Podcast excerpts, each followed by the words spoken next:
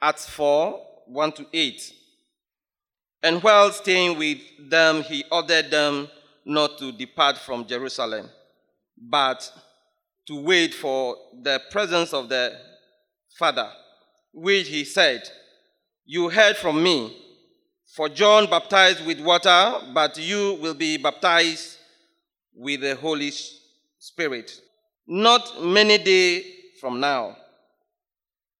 So when they had come together, they asked him, Lord, will you at this time restore the kingdom of the kingdom to Israel?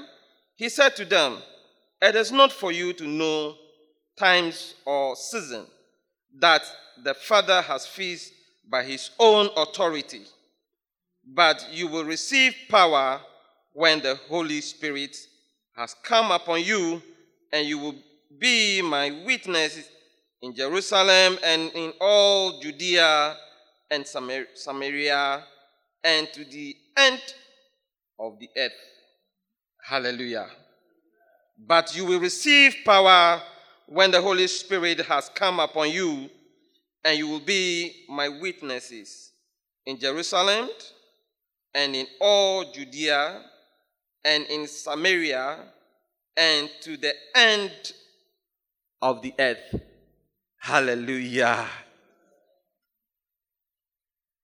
Today we privilege to have in our midst our father, some say our papa, some will say our brother, some will say our friend, some will say our senior pastor, and our spiritual father, Reverend Dr. Fred Deegbe to minister and teach us the word. Today, we'll continue and do part two. The specific emphasis will be on the Holy Spirit, but I've just chosen to title it Church Growth Part 2. The part 2 dealing with a, re- a revision of what we did and then going on to a new level. Uh, it can be a very long sermon. I try to do about 35, 40 minutes today. But I've been invited to Kumasi to give this, to give a talk on church growth. And I asked them, how much time do I have? And they, they called back and said, we've given you 10 a.m. to 4 p.m. Can you handle it? I said, bless my soul. I can handle it. I said, are you sure? I said, yes, I can. You see, because when you stop and break and stop and break in your church, the people run shift, or you have to come back and review and go forward, go back, go forward. You don't get a chance to share what you want to share. But this is a group of pastors. Said, I don't know what the number is. I told the person, it doesn't really matter to me what the number is. Whether it's one or 10 or 100, it doesn't make any difference. But they've given me ample time to share. So I ran through this and I'll stop where I need to stop just because of time. And next two weeks, I'll come back. We are looking at the, the church that Christ built and talking about growing healthy churches. As we can remember, we've been looking at the mission of the church to exalt God in worship. Read it together with me. To exalt God in worship, grow towards Christian maturity, and reach out to the world with the gospel of Jesus Christ. I'll come back to this in another way. Now, what is the particular vision of Calvary Baptist? What do we expect? What do we envision? What is it that we are really trying to be?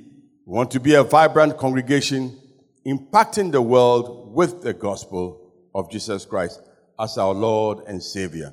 Yes, if we are, then we must impact the world. Now, today, what is the aim of this lesson? To learn, understand, and apply the factors that help develop healthy churches and individuals. Let me explain this. The operating word, there are many, but it's healthy churches. You see, a healthy church, you can compare to a human being. There are some boys now in town, when you see them, you see that they are children, but they've grown beard. Do you know how children grow beard? You know. Do you know how they do it? If you don't know because you have not asked. There are some black or brown people like me, particularly the ladies. When you see them, they are fair. You know how they became white Caucasians? You know how they do it. If you don't know, you ask them. There are some men, when you see them, they are macho. They are trunks and their legs and their arms are bigger than that of an elephant. Do you know how they do it? Okay, so there are a number of things that human beings can do to grow. And there are a number of things that churches can do to grow. It does not necessarily mean that the bigger, the healthier. Church health is a different and a difficult concept. So you can see churches, church leaders are beginning to say that the church in Africa is big, but are we healthy? What do we mean by that? Now that's what we want to look at to understand what it is. Last week we said there are four types of growth. One, when you are growing spiritually. Then if you are growing spiritually, of course, because you are being trained and nurtured and fed, you must also grow, expand. New birth must be seen. Healthy couples, God blesses them, they have children. Healthy churches, all things being equal, must have numbers. Extension growth, we plant churches among our type of people. So it's fair. They all speak the same language that you speak, and it's good. God loves it.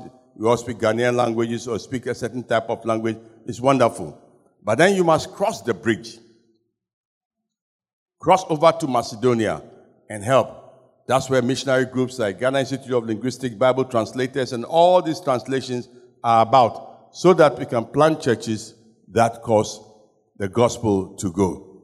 Christ died not for individuals, He died for His church. And He wants His church to be planted. Now, when you look at these four types, we also simplify it by saying that churches need to grow in four ways. As we are here, particularly internally, we can become a warmer group through fellowship. The fellowship is warm. We love each other.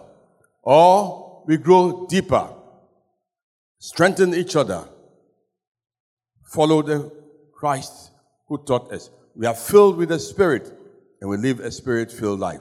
And that doesn't come easily. The third one, as we come before Him and we worship, we bow, we kneel, we hear His word, we give our tithes and our offering, we usher, we do all these things that God wants us to do. Fine.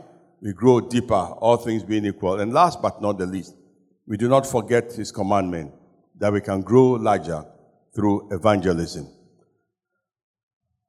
Last week also I emphasized that there are some churches that are called kingdom churches, or to be known as a kingdom minded church, a church that does the will of God. There are at least four principles or four cardinal foundational doctrines, truths. Christ is the Lord of this church, not any human being. Whoever they are, whether it's Apollos or Paul or Cephas or Fred or John or Kwame or Mensa or Araba, if they are truly a kingdom church, they will say Jesus is Lord. Not only say it, you must see it and feel it. The Holy Spirit is the commander general of the church. He leads us, he directs us, he opens doors, he closes doors, he pours his spirit on us, and he can guide us into all truth. Thirdly, when we meet, what do we meet for? We meet among many other things. I mean, we do many things when we meet, but prayer and seeking the will and the face of God is one of the key reasons that a, a church exists. We see that in the book of Acts. When there's trouble, we pray. We pray pastoral prayer, all forms of prayer, intercession. If you've been following our study in the book of Timothy on air, you see all kinds of prayers, petitions. Pray for our leaders that they will stay focused. Pray for everybody. Pray for all men because God is not willing for anybody to perish. But last but not the least, the church has leadership. And that leadership, whatever their title is, their single job or their most important job is to equip the saints for the work of the ministry. I introduced a 154 principle of the Kingdom Focus Church last week, and I go over it again. The church has one main focus, and that is the Great Commission. Now, when you read the passage that, when you go over the passage that we, we read today, it was interesting. Yeah, Jesus telling his disciples that he's about to leave them. They should wait for the Holy Spirit. Then they asked him a question. What is the question? Your Sunday school. What is the question that the disciples asked Jesus Christ? Will you, will, the, will you give us the kingdom at this time? Will the kingdom come at this time? They are more interested in the kingdom coming.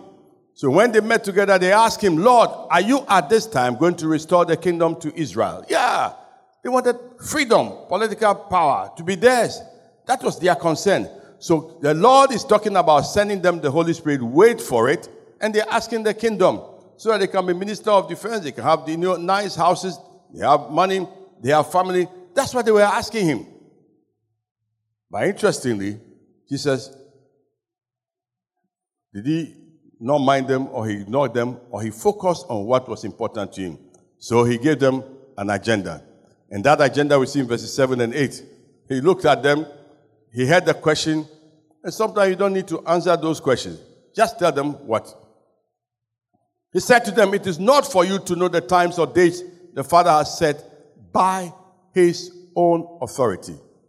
But you will receive power when the Holy Spirit comes on you, and you will be, you will be my witnesses. In Jerusalem, and in all Judea and Samaria to the ends of the earth. That's what he said, specific. Giving them a command, giving them direction, giving them instruction. You receive power. So what he's saying that when the power comes on you, this is what you will do. You'll be my witnesses. We have a choice. We can either be faithful witnesses or liars, untruthful witnesses. And the lawyers know that. If you ever go to court, you know it. I don't have time to, today to go into many of these illustrations. So he told them, and they waited. The Holy Spirit came, and they had no plans to go to some of these places, but the Holy Spirit directed them to go to some of these places. So the kingdom focused church must keep this as our main focus. Again, there must be five functions that we perform in order to be a healthy Christian, kingdom focused church. Evangelism, discipleship, fellowship, ministry, and worship. It is typical in some churches that they specialize in one or the other. And some of these things, when you focus on them, it can cause a certain type of growth, but it will not be balanced growth. I said I'll minimize my, my illustration, but let me just say, I went to see a, a, a, man who was trying to have a, a corn farm. Then he said, Pastor, I can't, I don't know what to do with this corn. I asked him why. He said, Look, it's so tall and it's so green. He said, What's the problem? And I looked at the corn. I said, You've been giving it fertilizer? I said, Yes. Then I looked up and there was light. And I said, what light is it? He says a street light. Do they turn it on in the night? He said, Yes. I said, Ah. You know photosynthesis? Yeah. So go and read. The corn has no time to rest. It's obeying the light day and night. So it's just growing, growing, growing. When you get corn on it, you bring it and let me see. It was about 10 or 12 feet tall. And when he saw the maize, he brought and said, I'm amazed. Said, there are laws of nature. Hello, are you with me? So you can spark certain things that will cause growth, but it not be fruit. So a church can evangelize and cause many people to come to church. Wonderful. Are you discipling them? Are they fellowshipping? We went to this church, big church, 50,400 members. They sat in the hall and I was looking at them and said, How do you take care of this flock? Later on, I heard that the bishop said God has given him a new revelation that they must have sheepfold and small groups to take care of the people because there's too much trouble in the house. I said, You've done well. May God help you. So, balanced. So, the healthy church may not necessarily be a mighty, huge church. But a mighty, huge church, if you know what it is, you can have it. Just like people have acres and acres and acres of farm and they are healthy. That's what is feeding us, not malnourished farms. I shared four areas, key strategies. That's on the 154. The key strategies. And I want to challenge us today. And I'll come back to that in terms of the question at the end of it. Corporate worship. When was the last time you invited anybody to join in your worship service? It's open. Does the person sit near you? Do you know who is near you? Corporate worship is for believers and unbelievers. That's why I was commending the choir. There are things that we do, it edifies us. It's in the book of it's in the book of Corinthians. I say this and you are misunderstood and misinterpreted. All right, let me say it again. There are things that we do in church that are for our own benefit. But Paul said there are certain things you do when somebody comes to your midst, they will not understand you. And they will say, Are you not mad? Because he doesn't understand. Yes, you can bubble in tongues, but you go on for 15, 20 minutes. What, what is that? He said, I'm scared. As you will see later on, if there's a tongue that is from God, it must be interpreted. You can do a certain form of dance. This guy came from some fetish background. So when he's seeing you dancing this brekete, he's not sure if it is a dancing in the spirit. He thinks you are demonized. But look, church exists for the benefit of outsiders. People must come. So you bring them in, the lowest common denominator, and train them. Open group leading members to faith in Christ, encourage them to carry out the Great Commission through small groups. The safest way to introduce people to Christ is in your Sunday school class and it's in your sheepfold. When was the last time you introduced anybody to any sheepfold or any Sunday school class? Can I encourage you from now on, when you meet a Sunday school class, have one chair for that visitor, not for Jesus. He, the whole house is his. Have one chair praying for that person. And when somebody brings somebody who he has not stolen from another church, but a greenhorn, who I say, let's read the Bible, let's turn the book of Genesis, then he's turning like this, then you know, yes. And you pray for that person. The open group is an open house. It's a strategy. You bring them in, don't laugh at them. Then, close groups. I'll come to close groups. Are you somewhere where you are being trained and nurtured to grow? When I joined Calvary years back, my tra- group that trained me in evangelism and follow up in Calvary was meeting where the credit union is now. There was a neem tree, and near the neem tree, there was a rubbish dump. And that rubbish dump almost had, always had smoke. It reminded me later of Gehenna, hell. But that's why we met to worship God. And we're being trained and coached how to disciple people, how to grow in the Lord. Today we have buildings and people do not go. So you are here. It's good to go to Sunday school, but I'm saying that there are close group. There must be close group where people are trained and equipped to be a counselor, to be an usher. Some of these things did not, did not come by osmosis. If children can go to school under trees, is it too much asking people to go under trees? Are you motivated enough to sit under tree or canopy or some corner here to be taught how to be a marriage counselor, how to be a discipler, how to be a prayer warrior, how to be a choir, this and that? Convenient Christians. You are not willing to pay the price to be in a closed group, six weeks, 10 weeks, 12 weeks, 20 weeks. Sometimes, you see, preaching is like spraying water on people. You spray, you spray, you spray, spray, spray. Made me come into my own eyes. So it's coming. It doesn't have any effect. Or it has little effect. But when you take something like a bottle and you spray it like this, it's precise. It goes to the point. That's what close group does. We focus on you. We teach you. We train you. We equip you. I'm introducing you to that. Now, close group, let's think beyond Sunday school. Let's think beyond open groups. Let's go to close groups where the saints are taught. Peter, James, and John. The inner circle, taught, fortified by Jesus. Prayer warriors, taught, fortified by him. And nobody could shake him.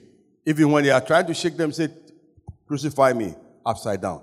Then, above all that, you see them leading to ministry growth. So that's a, it's a very powerful strategy. And churches that are growing, that are healthy, this is where they develop their leaders. See the CLIs and all those, they are developed in small, small groups like that where we support each other and train them. The last but not the least is that when you have done all these things, then people bubble with the Spirit of God to go wherever God will send them. Say, Lord, send me. They find that this place is too small. And they start all kinds of ministries that you have no idea about. Backpackers ministry. I went to a saddleback and they were having ministry fair. He said, he said, I have one simple key. Any ministry can form in the church, provided somebody is passionate enough to be the leader and he finds other people who want to join him. So, Spirit anointed man, Pastor, I want to have a ministry to the poor and the needy. Say, yes, you want to. I, do you have a gift of leadership? He said, no. Let's advertise it. If somebody comes the lift list or uh, a gift of that, we can form the ministry and we bring others in. So there's practically no limit to what the Holy Spirit can do. Now, give me the next slide. This is where the Holy Spirit, even in gifting the church, doesn't do it, excuse my language, by heart. There are gifts that the Holy Spirit has given us. Today we're talking about church growth and the Holy Spirit. There are gifts that the Holy Spirit has given, and people have studied this over the years. Beloved, church is 2,000 years old. So, certain things have been taught, certain things have been blessed by the Lord. And you are, you are great to try and reinvent the wheel and see that it doesn't work well. It doesn't work well. There are gifts that are given for the maturity of the church, not solely. Gifts that are given for the numerical growth of the church in terms of numbers. And there are gifts that are given for the organization, the leadership of the church. Let me start with the small one. Organic church growth. How the church is administered. No, no, stay there, stay there, stay there. That's where most of the sermon will be. I'll stay there for at least five minutes. A church must be administered. That's government or leadership. What does it mean? People who are gifted, they know how to organize people. They know how to lead things. They know how to do things. They know how to divide things. They are commanders. They are generals. They are this. Do this, put this here. Then you see order. Where you get a church and there's chaos, it means there's no order, or the people are not listening. For instance, let me be, let me be direct with you, church. If there is no reason that your body of deacons has shown itself to be, excuse me, a useless body, then it is absolutely unnecessary to feel antagonistic towards that group for what they have been tasked by God to do. When you do that, any group that throws its leadership, does not respect them, does not obey them, you'll be a house of chaos. And that is where Satan reigns. Secondly, helps. What are helps? I went to this bishop and uh, the bishop had made so much progress. And I was asking him, What is the secret of your progress? Then he pointed to this man. We were in a meeting. This bishop, I knew he didn't have too much education. We are always fighting about book. And then he showed me his iPad. And he said, What? He said, This young man, he's my brain. He writes everything and he brings it to me. I just read it. So talk to him. So I went to this guy. Who are you? He Said, by training, I'm a pilot, I'm an engineer, I'm this and that. And the Lord called me to come and help this man. And I'll do anything for him to look good.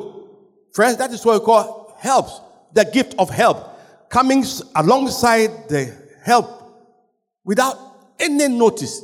In fact, one of the things that the, the, bishop did that embarrassed me was the guy was having a problem with his waist. They said, kneel down here in front of us. Well, they said, kneel down, raise your leg, do this exercise and you'll be well. I said, ah. And the boy, the man also did it. Gift of health. So whatever you are, you may be at the background, but you can take your skill. It, does, it doesn't matter what your skill is. You feel called to help somebody to look better. So you see that there are people in the Bible, the choosers, the Joannes, the Barnabases, and all those, not necessarily by helping. And people can be alongside. We went for a funeral, and they were talking, the bishop's wife died, and they, uh, and they were crying. And I heard them say, This is the man who helps the bishop write all his books. I said, Aha. Oh, fine. Somebody is behind that. May the Lord release that spirit in the name of Jesus Christ. Then are, there are those who rule, there are those who govern. They may not be perfect, but once they are doing that, you must understand that they have a place, they have a giftedness. If you block them, you have a confused body. Number two, numerical growth. Yes, those who bring in the numbers. They are the gift of apostleship. They have been sent by God. And the anointing is to bring in the numbers. They'll bring in the numbers. Apostleship is not the same as evangelism. By definition, apostles have been sent by God.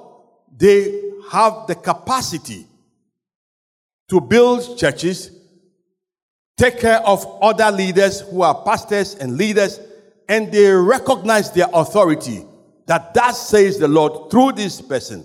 It's not just a title sent by God. So Paul, first missionary journey, second missionary journey, third missionary journey. He's writing to Timothy, he's writing to Titus, he's writing to this and that. He's in prison. How come they recognized him? Say, I, an apostle of the Lord, not just a mere title.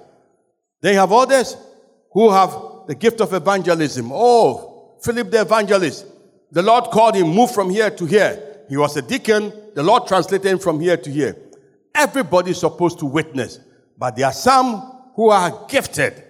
I was standing at the stadium when I heard Billy Graham preaching. The message he preached as a teacher, for me, it was so simple, so childish, childlike, I may say. Then he made the altar call. Ah, they came here. I said, huh, anointing past anointing. See, everybody and their gift. Bring in the numbers. Miracles, signs and wonders. It's not everybody who can do it. God does it. And what is the purpose? Not for show, not for you to establish your own camp, but to cause the church to grow. But you should know that that alone does not cause the church to grow. The church must grow in a certain context. Or you take the gift of healing. What's the healing for? Yes, God will heal you so that you stay alive and do what He has called you to do. Not just heal you so that you go and play football and bleach your skin and bleach your face and say, I'm healed. Or the gift of mercy. Who are those with the gift of mercy? They don't do much. But when they see the poor, the needy, they are crying. They draw no attention to themselves.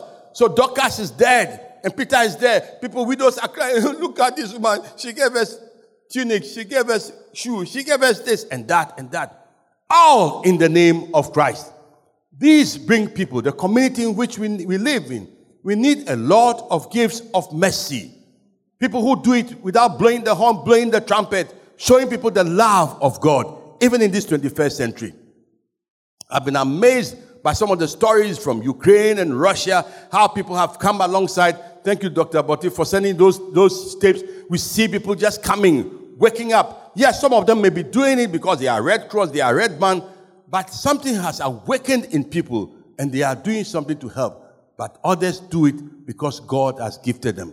All the fingers are not equal. And God has your specific place in the specific gift He has given you. Don't look at others and envy them. What God has given you, take it, hold it, and use it. Now let's go to the one. This other one, maturity of the church. A lot of people come into the church, but there are some who have the responsibility to ensure that the babies become mature. That the mature become mature, educated enough to go and carry on the mission. So again, prophecy. What's the prophecy? Prophecy Yes, it's good. That says the Lord. But apart from that, says the Lord. What does the Lord want? The Lord corrects you. The Lord rebukes you. The Lord directs you. The Lord shows things to you so that you'll be a useful person in the kingdom of God. You are playing with fire.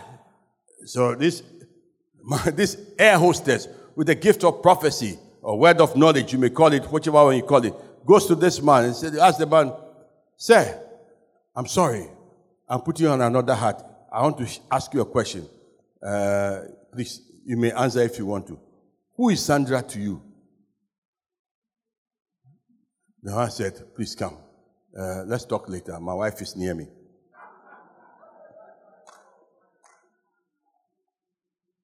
Said, The Lord says, in a few days, you'll be struck down if you don't stop this to Sandra and turn to your wife. The wife goes by and says, What did the lady say to you? He said, You will see the difference. Word of prophecy, word of knowledge, word of exhortation. There are people, look, word of encouragement. When they speak, I'm telling you, you know this is wisdom from God. They are teachers, they are encouragers, they are counselors. You are needed in that one for the maturity of the church. So when you have a child coming to you, they're eating toffee, toffee, toffee. So ask them, what does toffee do? toffee do to you to out your teeth. But if you tell them, if you eat something else, if you do something else, to be different. What? Tongues. Very beautiful gift. God gives it to you so you can speak to God. You can speak to God. You edify yourself. You lift your spirit up. You are on cloud nine. Wonderful. You are charged. When the devil sees you, you say, Child, I won't come to that area. The whole place is charged. That's between you and your God and your anointing. Powerful. But when God calls you and you are leading a group and you say, you go on and on. Two dimensions. It can either be you bubbling over. Fine. It's okay. Some they do, they do in the choir. Okay? Fine. And some others do it. But if it goes on and on and on, then there is the gift of interpretation of tongues so that people will understand. So that tongue is saying there's somebody in our midst here. You are uh, arm robber. You came here to church today. The Lord is saying, if you don't repent, look, today will be your last day. You'll be caught. You'll go to the dungeon in his arm and your name is Rick. He said, Rick, Rick what? He said, I am the one. I am the one. And they'll give glory to God because God has arrested somebody Somebody is in our midst. He has secret things and he's hiding from it, beating his wife, insulting the husband. Oh, can God reveal that? Yes, he can. So let, so he says, when you receive those gifts, pray that the gifts will mature and you use it for the growth of the body of Christ. No gift is for the benefit of the person alone. It is for the benefit of others. That is what is given for, for the maturity of the church of God. So how is your gift? Benefiting the church. It benefits you, fine. Love your neighbor as yourself. Yes. But apart from that, who is it benefiting? You. You and your wife and your children. Help you. Teaching. Okay, I think that one we know it. But not teaching any hundious thing. Teaching the word of God. Rightly dividing the word of truth. You read, you understand, you teach. And when you have the gift of teaching, you must teach for others to understand that you have taught them. Teaching for impact, teaching for transformation, teaching with anointing. That's what teaching is about. Not just go and read somebody's book and be talking theories, blah, blah, blah, blah, blah, blah. Teacher, psychology say, the philosophy say. No. Anointed. He said, he said, hey, go and arrest him. Say, what? We have never seen any man teach like this. Go and arrest these disciples. They go there. Say, ah, we thought these people were fishermen. They've never been to any school. Then they took note that they had been with Jesus. Hallelujah. May you receive that anointing. And then they kept coming and coming and coming and coming. On the day of Pentecost, Peter was preaching. He had never been to any Bible school before. He was teaching. Of the things he was saying, quoting from Bible. The other day I was trying to examine where he took these things from. I said, Oh my God. Well, even at that time, the Old Testament had not been printed to say he went and read it somewhere. According to the Jews, it didn't exist. Where did he get it from? The Lord is able to do whatever. Faith is, we all have faith by, for by grace you are saved through faith. But there's a gift of faith. That says the Lord, it shall happen. And I've seen people. So get up and walk. Do this. God says he will do this. God's will is this and that. And when God does it, we give him praise. We give him thanks. When even he doesn't do it, like the, the children of uh, the, what to say, uh, Daniel, Shadrach, Meshach. Look, as for you, take note. Whether we die or not, we could care less. Unshakable faith in God. Whether you kill me or don't kill me, it doesn't make any difference. This old man, Polycarp, they want to burn the man. Burning. Three score years and ten have I served him. He has not done any harm to me. So why should I denounce him now? If you want to burn me, burn me. And they burnt him. That is why it is said that the blood of the martyrs is what? The seed of the church. Unshakable faith. But it's not everybody who has that gift. So when you have that gift, you're telling have faith, have faith, have faith, have faith in God. Everybody and their level of faith. Okay? All the disciples did not have the same faith. When Peter had the faith, he stepped in the boat, he got afraid, he said, Lord, have mercy. Increase my faith. But the rest, they didn't even try. Hello. They didn't even try. And when Peter was preaching, they too didn't go there. You, you get me? When Peter was, when Peter ran away and went to fish, he was misbehaving, and Jesus said, Feed my sheep, feed my lamb, feed my. And was crying, Man, Lord, you love me, Lord, you. They didn't go there. They just said, uh, so You say you are the leader. Yeah, leadership assists message. Giving. People make the money in the thousands, the millions. And the giving that we are talking about is not giving your tithe and offering, which is good. People make the millions, the thousands, and they give it, and it makes them happy, not grudging. Some people they give, they give as if you are squeezing lime out of uh, uh, lime juice. No, they give. And the gift of giving goes along with the ability and opportunity to make money. You make the money and you give it. May God raise more of those people in the church.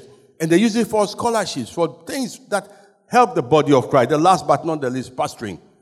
That's those who have the ability to pastor people and clean the dirt and take the garbage and take all these other things and make sure that they protect the sheep, some of which are becoming goats and squirrels and all of that.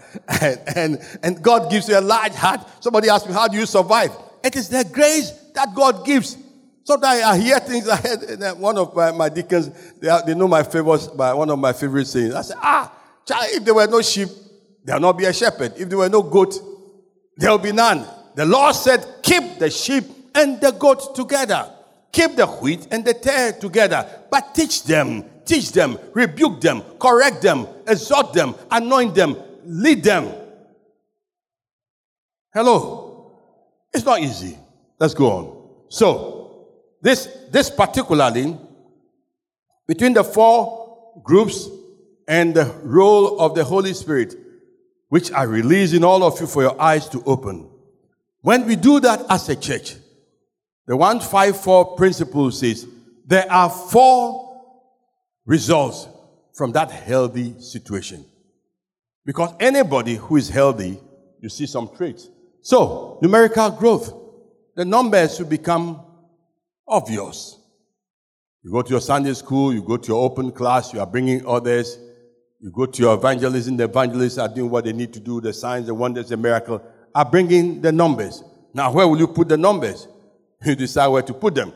You go to the spiritual growth. The people have become, have become grown. They are making choices based on values. I will not take bribe because the Lord said this. Yes, I will not accept this scholarship from you because you are somebody's wife, you are somebody's husband. I will not take the bribe. I will not do it. I will not tell this lie or have lied. Please forgive me. I like the prodigal son for what he did. The Lord took him out. He went and learned sense. Then he came back to his father. Father, I've sinned against God and I've sinned against you. If the father said, Get away, yeah, yeah, yeah, yeah, yeah, yeah, say, Thank you, sir. God has forgiven me. The young man in Potiphar's house, the woman gave him scholarship. Said, God forbid that I should do anything against God and against you. My Lord, I won't do it. Spiritual anchor. May God help us be anchored in Him. That's what we mean by spiritual growth. Not fair weather Christian. One is good is good, one is not good. Monday you have a character, Tuesday you have a character, Sunday you have a getting to Saturday. Oh God, we are going to church. Lord, forgive me. Lord, forgive me. Lord, help me. Lord, forgive me. Lord, in the name of Jesus Christ, I come to church. Forgive me. No. When the devil sees you, when your enemies even see you, they say, ask for this one. If you get him anywhere, you get him because he's preaching, he's teaching, he's praying in the name of God. That's spiritual maturity expanding ministries, What are expanding ministries? Nobody will force it. But as the Lord gives you the gifts, as the Lord enables you, as the resources become available, as the prophets give the direction, as the apostles are going, ministries expand and expand and expand and expand.